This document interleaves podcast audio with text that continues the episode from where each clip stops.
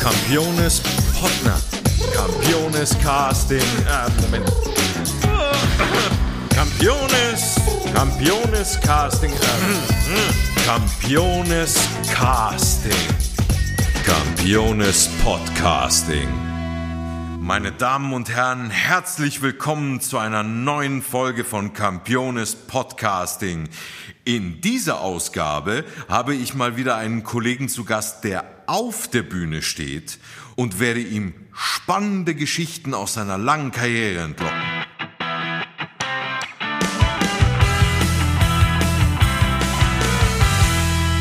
Zu einem Vorsingen oder Vorsprechen der besonderen Art begrüße ich heute ganz herzlich Mark Bowman-Hester. Hallo Mark. Hallo Sebastian. Was haben Sie heute vorbereitet? Äh, wie viel? Ja, das ist, das ist, das ist eine gute Antwort. Vor allem, weil, äh, weil wir immer vorbereitet sein müssen, nicht wahr? Ja.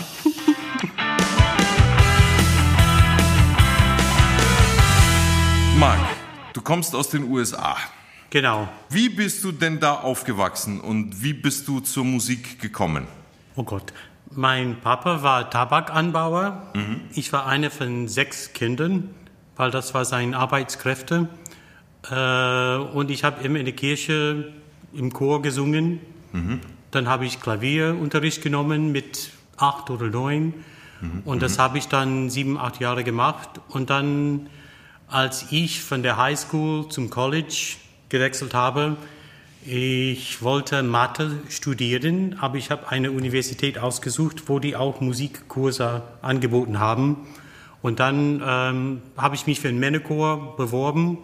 Und dann musste ich nochmal kommen, aber beim zweiten Mal sang ich für zehn ältere Herren und eine Dame. Und das war die Gesangsfakultät, das wusste ich nicht. Und dann kam hinterher ein älterer Herr raus und sagte, er wollte mir Gesangsunterricht geben. Und so hat es angefangen. Und nach dem ersten Semester habe ich mein Fach von Mathe auf Musik geändert. Wie kamst du erst zur Mathematik? Äh, ich habe immer zu Hause meinem Vater geholfen, ähm, Geld nachzuzählen und der hat mir immer dann seine Rechnungen gegeben. Ich musste dann sehen, ob das alles stimmte, auch für seine Steuererklärung und so weiter. Aber er, hat, er kam immer zu mir und fragte, ob das richtig sei. Obwohl mein ältester Bruder eigentlich der Mathe-Genie in der Familie ist. Also quasi von der, von der Buchhaltung zu Hause äh, erstmal zum Studium. So ungefähr, ja. Und findest du, dass Musik und Mathematik etwas oder viel oder wenig gemeinsam haben? Oh, doch, ja, sehr viel, ja. Und ich staune jetzt immer noch, weil wenn ich eine neue Partie lerne, ich schreibe immer in meinen Klavierauszug Ziffern als Hinweise für mich für die nächste Stelle, wo ich singen soll.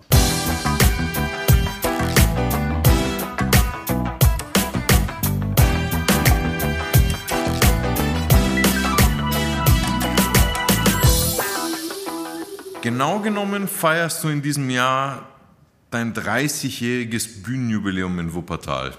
Kannst du dich noch daran erinnern, wie das erste Mal auf der Bühne des Opernhauses war? Ich bin am Todestag von Mozart im Jahr 91 in Wuppertal in eine Aufführung, Entführung aus dem Serai als Belmonte eingesprungen. Und damals, das Haus war noch nicht saniert und um auf diese Probebühne hinzukommen, das war ein komischer Labyrinth, ein Treppen hoch und es war eine ganz kleine Probebühne. Ich glaube, das ist jetzt die Probebühne 3.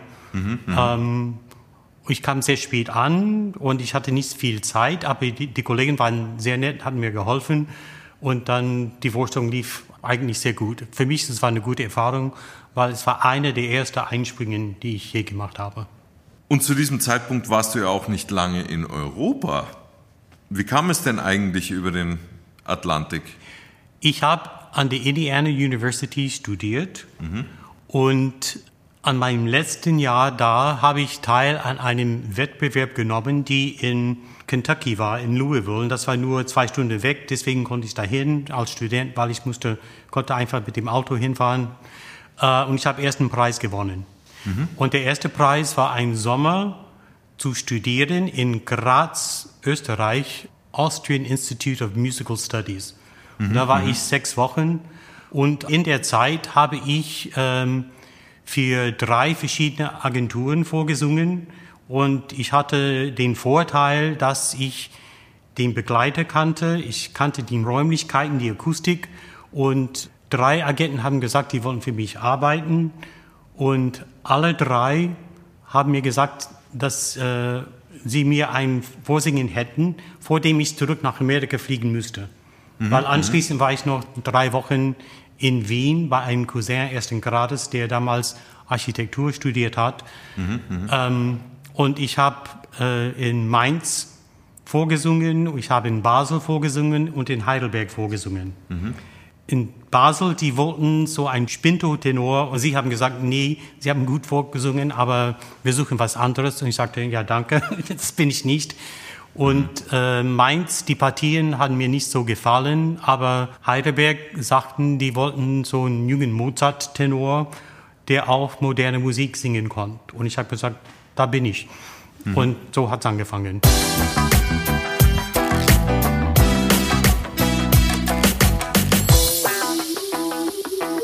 Unterhalten wir uns doch mal über Stimmfächer, weil du ja auch schon dieses Fach Spinto-Tenor angesprochen hast.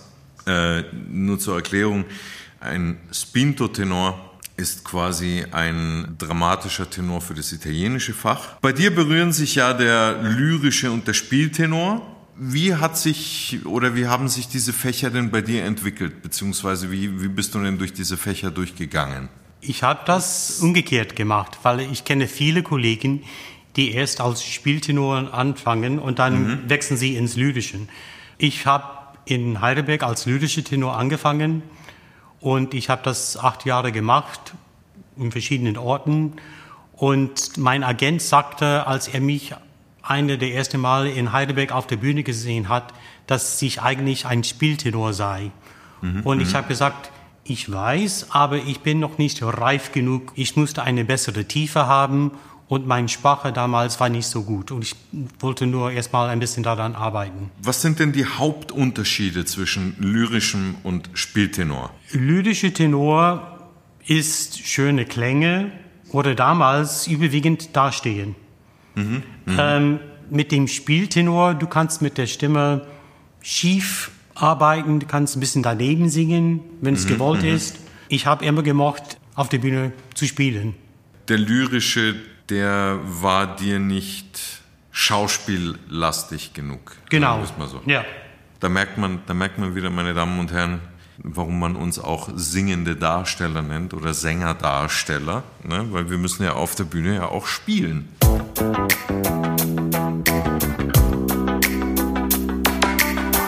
Dein Repertoire umfasst wahnsinnig viele Partien. Es sind äh, mittlerweile 200? Nicht ganz, 180, 185, ich weiß nicht genau. Ah, okay. Gibt es noch eine Partie, die dir fehlt, von der du sagst, die würde ich gerne noch mitnehmen? Hm, fällt mir momentan nicht ein. Okay. Weil ich habe, äh, ich hab, als ich spielte nur in Münster, war das äh, Vergnügen, die Möglichkeit gehabt, ähm, Mime in Siegfried zu singen und auch in Rheingold mm, und auch mm. bei der Wiederaufnahme sogar Loge in Rheingold zu singen. Mm -hmm, als ich in Heidelberg angefangen habe, ich habe als lyrischer Tenor den Prinz und Liebe zu den drei Orangen gesungen. Mhm, und das war schön für mich im Wuppertal ungefähr 30 Jahre später eine Wiederbegegnung, aber als Spieltenor Truffadino äh, äh. mitzuagieren. Das habe ich, äh, hab ich ja auch live miterlebt, im wahrsten Sinne des Wortes. Neben dir auf der Bühne. Ja. Das war eine schöne Zeit. Ja, das stimmt. Kleine Anekdote am Rande. Davon haben wir ja noch gar nicht mal so viele gehört.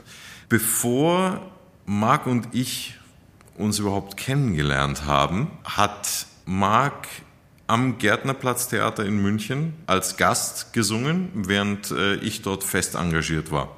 Er war zu einem Konzert, das ich damals zusammen mit einem anderen Kollegen, mit dem er gesungen hat, äh, saß er dann eben zu Gast und hat sich eben dieses Konzert angesehen. Dieses Konzert war übrigens in einem Boxstudio. er hat mich gesehen, er hat mich quasi kennengelernt und ich kannte ihn eigentlich gar nicht bis zu dem Tag, in dem wir äh, damals, wann war das, 2016? 16, ja. Genau, als wir 2016 äh, die allererste Spielzeit vorgestellt haben unter Bertolt Schneider. Da haben wir uns erst kennengelernt. Ich war zweimal im Boxkampfring. Ja, das auch noch. Das erste Mal war ich als Gast von Augsburg aus. Und dann beim zweiten Mal war ich am Gärtnerplatz. Ah, okay. Ja, okay. Das war, äh, war das erste Konzert. Ja. Also das erste und das zweite Konzert. Genau, ja. ja, okay. Na, sehen Sie, so klein ist die Welt. Da ich mit Simon auch darüber gesprochen habe, er singt nämlich gerne fachfremde Partien, meistens äh, Tenorarien, also zum, zum Einsingen beziehungsweise zum Spaß. Da frage ich dich jetzt als Tenor, gibt es für dich irgendwelche Partien außerhalb deines Faches oder irgendwelche Arien außerhalb deines Faches, die du gerne mal singen würdest? Einfach mal zum Spaß? Eigentlich nicht. Ähm, ich fände Falstaff interessant, aber das sängerisch auf der Bühne zu gestalten, würde mir nie gelingen. Ich, ich weiß, dass manche Stimmen, je älter, ins, nach unten rutschen, aber so weit werde ich nicht rutschen. Na gut, äh, äh, bei Simon war es ja auch nicht so, dass er gesagt hat, äh, er würde das gerne auf der Bühne machen, Ja. aber er, er singt sie halt gerne, wenn er, wenn er dann mal im Kämmerlein äh, alleine für sich ist, beziehungsweise ihm gefallen dann auch die Arien. Ich meine, wenn du, wenn du sagst, Falstaff gefällt dir, also wäre, wäre auch schön zu singen. Da wäre nur für mich die Frage, welcher Falstaff? Der italienische oder der, Italienische, ja. der deutsche? Ah, ja, okay. Ja, Der italienische. Das wär, wäre der Falstaff von Giuseppe Verdi. Der andere wäre der Falstaff von Die lustigen Weiber von Windsor. Nikolai. Genau. An welche der vielen, vielen Rollen, die du gesungen hast in deinem Leben, denkst du denn am liebsten zurück? Da passen ein paar da rein. Liebe zu den drei Orangen in Heidelberg, denke ich immer gern zurück. Le Grand Macabre in Münster, Piet von Fass, war auch eine sehr schöne Partie für mich. Äh, und eine unbekannte Oper, Rufen Sie Herrn Plim. Äh, da waren immer sehr schöne Inszenierungen davon.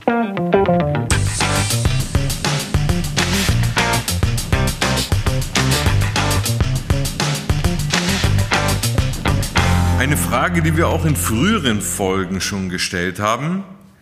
Sollte deiner Meinung nach das Publikum vorbereitet in die Oper kommen?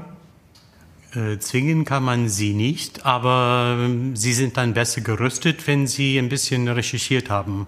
Und die können das mehr genießen und dann nehmen mit, mehr mit nach Hause. Ein gutes Beispiel für mich ist, am vergangenen Samstag war ich in Leverkusen in der Premiere von Il Canto. Und äh, ich habe im Internet geguckt, was die Handlung ist. Und äh, ich glaube, ich habe das besser genießen können, als wenn ich das nicht getan hätte. Und ich fand das eine sehr gelungene Aufführung. Bleiben wir doch mal bei den Zuschauern. Beeinflussen denn die Reaktionen der Zuschauer dein Schauspiel auf der Bühne? Das hängt eigentlich von der Art der Partie, ob es eine Komödie ist oder eine Tragödie. Ich höre immer, was das Publikum, ob die mitkommen oder nicht, aber ich versuche immer bei mir zu bleiben, weil ich, ich will das nicht gleichzeitig kommentieren. Ich muss für mich den Ziel vor Augen haben und hoffentlich ist das dann ein Grund für die, umso mehr zu lachen, wenn ich das richtig mache. Das wollte ich äh, dann auch noch mal fragen, weil mir das ja auch mal passiert ist. Hast du schon mal in einer Partie, in der es eigentlich nicht üblich ist, eine andere Reaktion hervorgerufen, als man eigentlich denkt? Nee.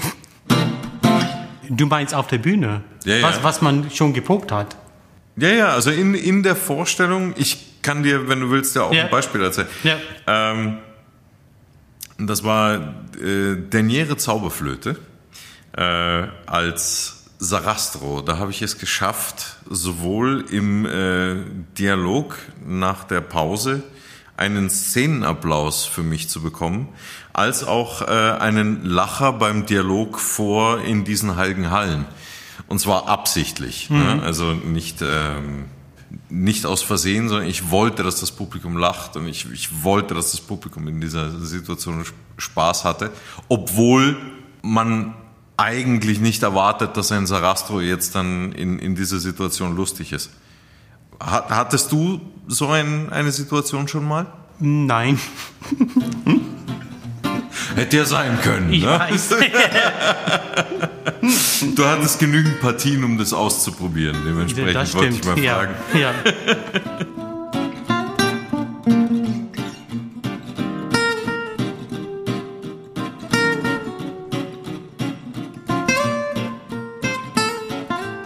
Von wegen genügend Partien.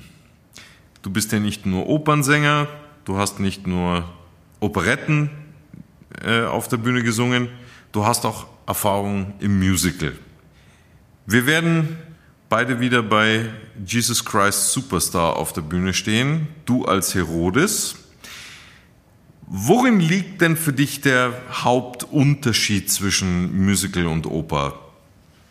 Für mich ist es eher eine gesangliche Technikfrage. Ich gehe total anders mit der Stimme um. Ich kann das nicht beschreiben. Äh, ist mehr offen, sage ich mal so. Und für mich, Musical ist, äh, ich weiß nicht, ob es deswegen, weil ich Amerikaner bin, aber das liegt mir auch ziemlich nah. Nebst eben dem Gesang, also mal, mal davon abgesehen, äh, da wirst du mir sicherlich zustimmen, man muss ja als Opernsänger, wenn man Musical singt, muss man äh, natürlich auch auf die Mikrofonierung achten. Ja, Ja, das ist ja auch was ganz was anderes. Wir werden ja äh, nicht geschult mit Mikrofon, sondern eben ohne Mikrofon Ja. zu singen.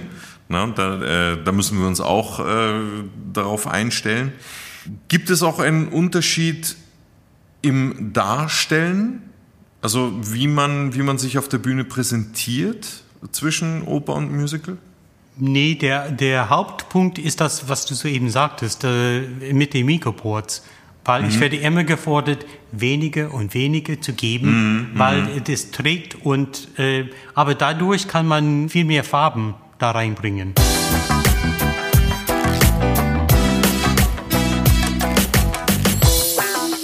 Auch in dieser Phase deiner Karriere hast du noch ein Vorbild? Und wenn ja, warum genau diese Person? Das ist eine schwierige Frage. Ähm, sängerisch habe ich eigentlich kein Vorbild. Schauspielerisch, äh, ich denke immer an Buster Keaton. Früher habe ich ähm, an, an Nikolai Gedder immer gedacht, auch wenn ich auf der Bühne stand. Es ist eine für Sänger natürlich wahnsinnig schwierige Frage. Wenn du deine Stimme für eine andere Fähigkeit eintauschen müsstest, also Superkraft oder äh, irgendeine eine, eine Fähigkeit, die übermenschlich ist, wie zum Beispiel Fliegen oder Unsichtbarkeit oder sowas in der Art. Was wäre das? Da muss ich lange denken. So viel Zeit haben wir leider Ich nicht. weiß, ich weiß, ich weiß ja. Fällt mir nichts ein.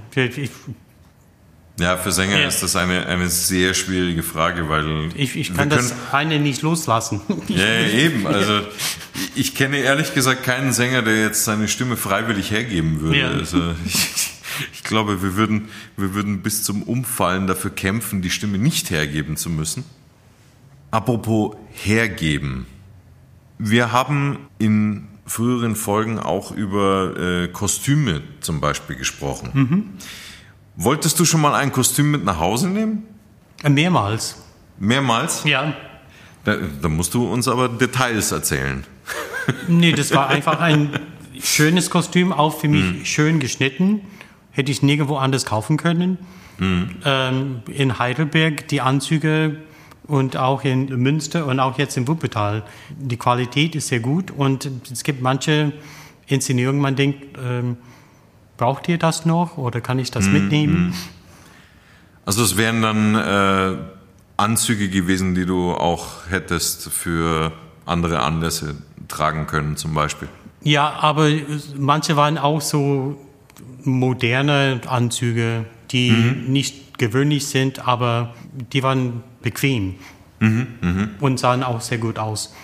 Ja, der, der Vorteil eines Mannes in der Oper, der bekommt sehr oft Anzüge, die er auch privat tragen könnte. Dementsprechend.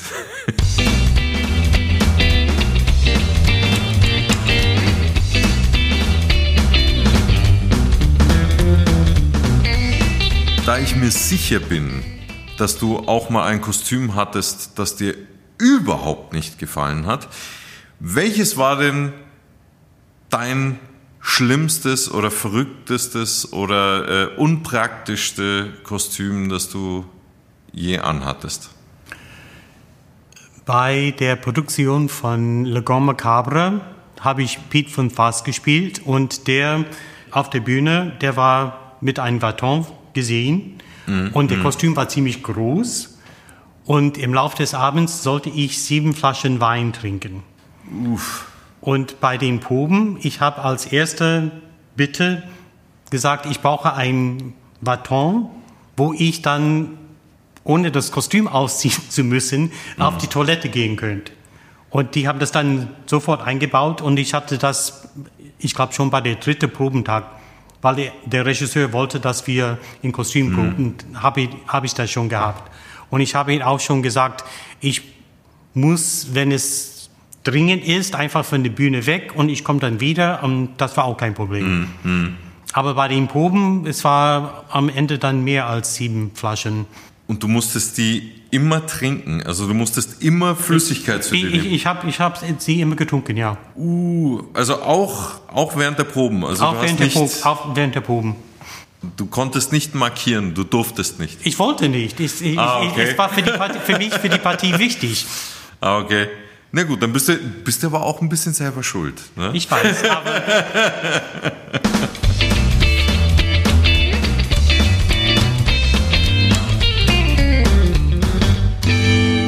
Wie ich ja vorhin schon angesprochen habe, bist du ja schon seit der Spielzeit 2016-17 fest in Wuppertal engagiert. Hast du einen Lieblingsmoment aus dieser Zeit bisher? In der ersten Spielzeit, als wir äh, Hoffmanns Erzählung gemacht haben, mhm, mh. ähm, das war für mich eine sehr schöne Aufgabe. Erstens, ähm, die Leute im Ensemble erstmal kennenzulernen und mit ihnen ja. arbeiten zu dürfen. Ja. Weil wir waren fast alle dabei. Ja. Und das war eine Oper, wo ich dann vier verschiedene Partien gesungen habe oder mm. drei, drei mm. gesungen habe ähm, von vier das war für mich immer was anderes spielen zu können. Mhm. Und ich ja. war überwiegend unterwegs wegen Kostüm oder was weiß ich. Vom Anfang der Maskezeit bis zum Ende war ich immer mhm. im Einsatz und ja. sowas macht mir Spaß. Also man, man könnte das dann quasi als Lieblingsproduktion fast schon zusammenfassen. Ja. Eigentlich erübrigt sich diese Frage, denn ich bin mir sicher, dass es so, so etwas schon mal gab. Und zwar die obligatorische Frage nach Pleiten, Pech und Pannen auf der Bühne. Was ist denn schon mal schiefgelaufen bei dir, dass du, dass du dem Publikum unbedingt erzählen möchtest?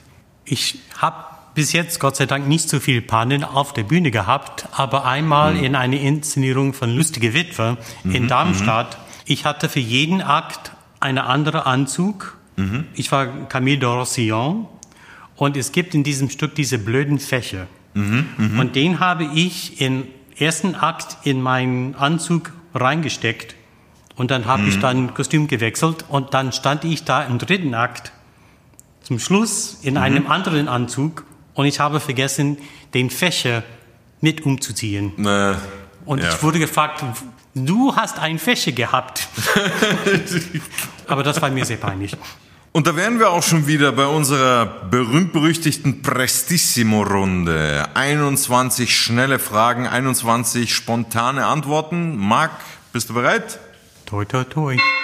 Herbst oder Frühling? Herbst. Süßes oder Saures? Süß. Frack oder Pulli? Frack. Obst oder Gemüse? Obst. Puzzeln oder Fernsehen? Fernsehen. Frühersteher oder Langschläfer? Langschläfer. Kariert oder gestreift? Gestreift. Lebkuchen oder Marzipan? Marzipan. Singen oder tanzen? Singen. Berge oder Meer? Meer. Tee oder Kaffee? Kaffee. Sport oder Faulenzen? Sport. Tag oder Nacht? Tag. Hexe oder Zauberer? Hexe. Auto oder Fahrrad? Auto. Buch oder Hörbuch? Buch. Reisen oder zu Hause? Reisen. Duschen oder Baden? Duschen. Salat oder Barbecue? Barbecue. Nordbahntrasse oder Schwimmoper? Nordbahntrasse. Strauß oder Wagner? Strauß. Hast du noch Luft? Ja. Und du? Erwischt. Und was ist dein Lieblingsort in Wuppertal? Wuppertaler Zoo. Was machst du heute noch? Gehst du da noch in den Zoo? Hm, Heute nicht. Ich gehe einkaufen und dann steige ich in der Schwebelbahn und fahre zum Hauptbahnhof und dann fahre ich weiter mit dem Regionalbahn nach Düsseldorf, wo ich wohne. Sehr schön und ganz detailliert. Das war's auch schon mit unserer Casting-Runde aus dem kleinen Foyer der Oper Wuppertal. Vielen Dank an meinen Gast Marc Bowman-Hester. Dankeschön, dass ich da sein Rufen durfte. Sie nicht an, wir rufen Sie an. Folgt uns auch auf unseren Social Media Plattformen at Operwuppertal. Liked, kommentiert, abonniert, gebt uns euer Feedback und auch eure Vorschläge, wen wir denn das nächste Mal vor das Mikrofon setzen sollen. Bis dahin, bleibt gesund. Ciao, ciao.